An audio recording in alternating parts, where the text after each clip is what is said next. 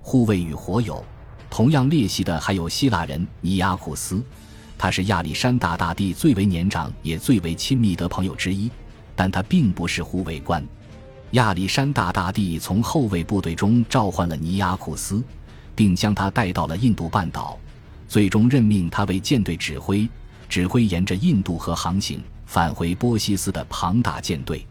这是亚历山大大帝所有部署中接到过的最为艰难的任务。航行从一开始就偏离了预定的航向。尼亚库斯的舰船在缺乏食物和淡水的情况下熬过了漫长的航程。当这支舰队和陆军再次会合时，亚历山大大帝起初甚至都没认出他那疲惫不堪、饱经风霜的朋友。然后他握住尼亚库斯的手，流下了欣慰的泪水。在那次会议中，还有另外一个希腊人，那就是三十七岁的欧迈尼斯。他拥有一张充满稚气的面庞，身材修长，从小就与亚历山大大帝相识。但是他为亚历山大大帝效力的方式与众不同。亚历山大大帝的父亲很早以前就任命欧迈尼斯为王家书记官，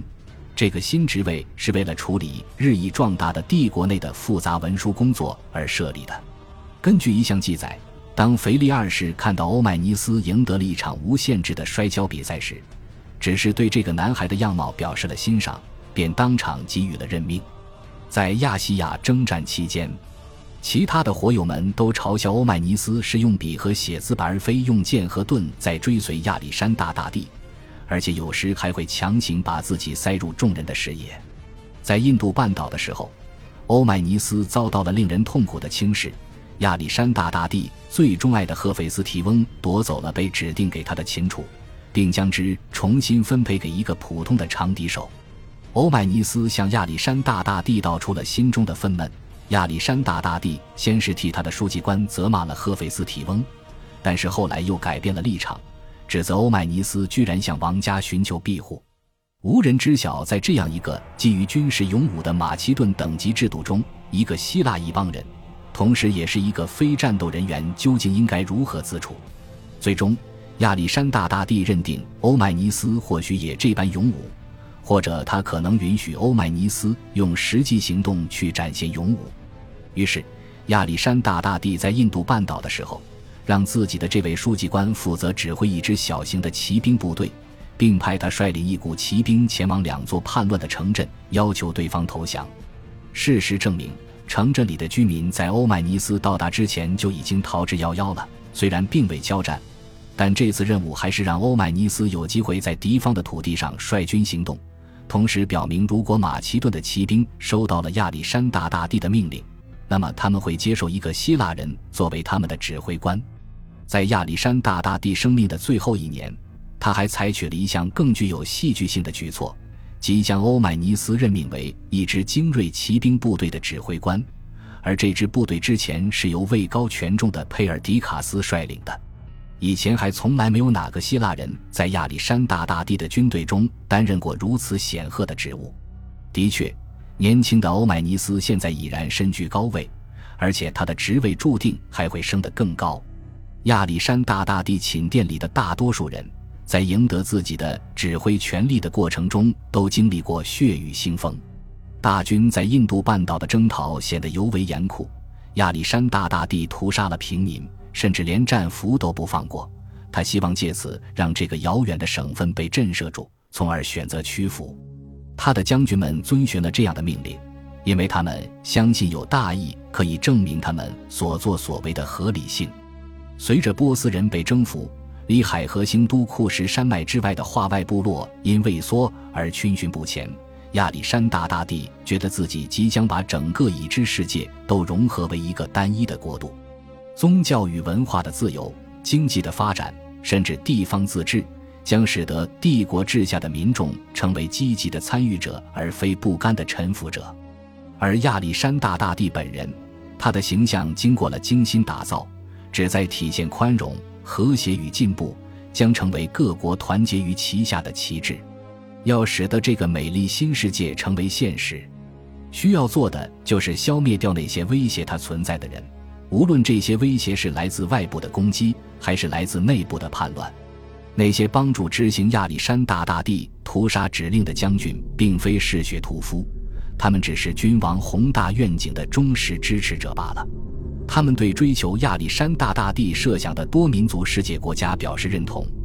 而终有一天，他们也会共同参与治理那个国度。事实上，亚历山大大帝已经明确表示了自己的将领们将会扮演多么重要的角色。在亚历山大大帝人生的最后一年。在其于波西斯建成的皇家楼阁中，有一座宏伟的大帐，被成千上万的精锐部队簇拥包围，组成了同心圆环。他还安排自己的护卫官们坐在一个又一个的银质四角长塔之上，而所有长塔都直接围绕着亚历山大大帝的黄金王座。亚历山大大帝自己成为这个宇宙最内层轨道的核心。现在，这些备受信赖的将军正准备对阿拉伯人采取军事行动。虽然阿拉伯人并没有直接威胁到他们的帝国，不过在大军返回巴比伦之后，许多未被征服的民族纷纷派遣使节觐见以示臣服，阿拉伯人却没有这么做。阿拉伯人表现出的沉默令人担忧，因为他们所处的地理位置横跨了连接帝国亚洲腹地与欧非两大洲的水道。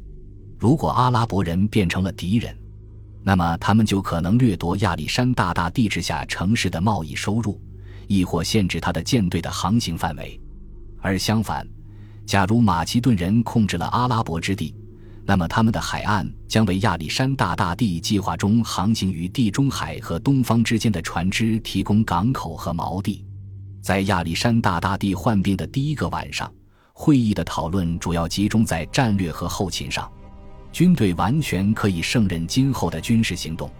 马其顿的步兵方阵将构成这支远征部队的支柱。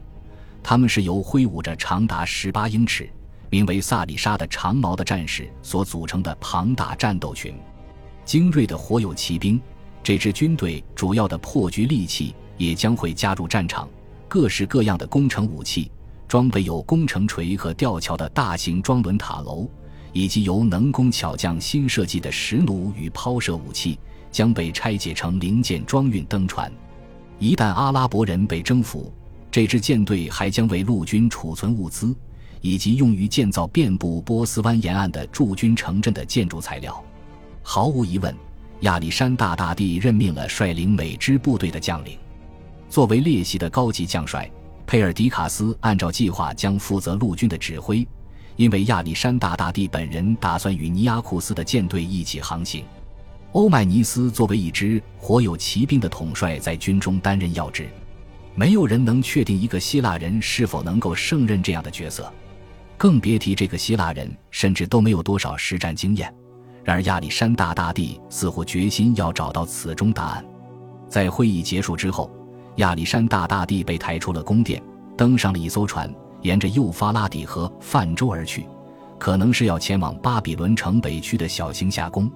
这里有波斯人口中的天堂，是一座专为阿契美尼德王朝国王的消遣而设计打造的自然保护区与猎苑。这里还有凉爽的微风来缓解美索不达米亚令人窒息的酷热。亚历山大大帝想让自己从这一整天的高烧中解脱出来，但也有可能是想要遮掩自己患病的情况。鉴于他在印度半岛与死神擦肩而过时发生的那些事情，尤为重要的是，别让大家知道自己罹患重疾。两天后，曾与亚历山大大帝会面的高级军官们又一次被召来进行会谈。这次会议地点是在夏宫的偏僻之处。此时，国王的病情已经有所好转，他间歇性的发着烧，有的时候还能够自主进食、与人交谈。现在距离阿拉伯作战行动只剩下两天了，一切都正按部就班的进行着。在这些日子里，这些将军一定谈论过，假如亚历山大大帝的病情恶化，他们将会面临的局面。他们也的确有理由感到焦虑。去年秋天，健康与体力正处于巅峰时期的高级军官赫费斯提翁，在七日内就死于一场与亚历山大大帝这次情况相似的高烧。而且两人都是在饮酒之后突然病倒的，这引发了是否有人投毒的问题。在某个时刻，这些将军或是相互认可，或是自行承认，亚历山大大帝有可能就是暗杀阴谋的受害者。有不少人会乐于见到亚历山大大帝死去。虽然总的来看，波斯人是随波逐流的群体，并且满足于亚历山大大帝分配给他们的统治份额，这个份额颇为可观。但是那些被征服的波斯人对他几乎没有爱戴之情，而亚历山大大帝的希腊臣属们则更为活跃，且更不易被安抚。他们已经在欧洲境内的诸城邦中发动了两次叛乱。而且，正如很快就会揭晓的那样，他们正准备发动第三次叛乱。亚历山大大帝曾接受过希腊导师的教导，其中就有哲学家亚里士多德。亚历山大大帝试图表现出自己对希腊理念的支持，然而他的风格往往是一位独裁者，而非一位哲学王。事实上，当他提出了一项计划，要求他的廷臣们应该以波斯传统向他鞠躬行礼时，一位希腊哲学家对此表示反对。后来，亚历山大大帝找到一个借口，将这个人逮捕起来，甚至将此人处决。这位哲学家就是亚历山大大帝的宫廷历史学家卡利斯提尼，而他恰好也是亚里士多德的亲戚和门生。那么，当时居住在雅典的亚里士多德有没有可能通过设计毒死自己的学生来作为报复呢？感谢您的收听。喜欢别忘了订阅加关注，主页有更多精彩内容。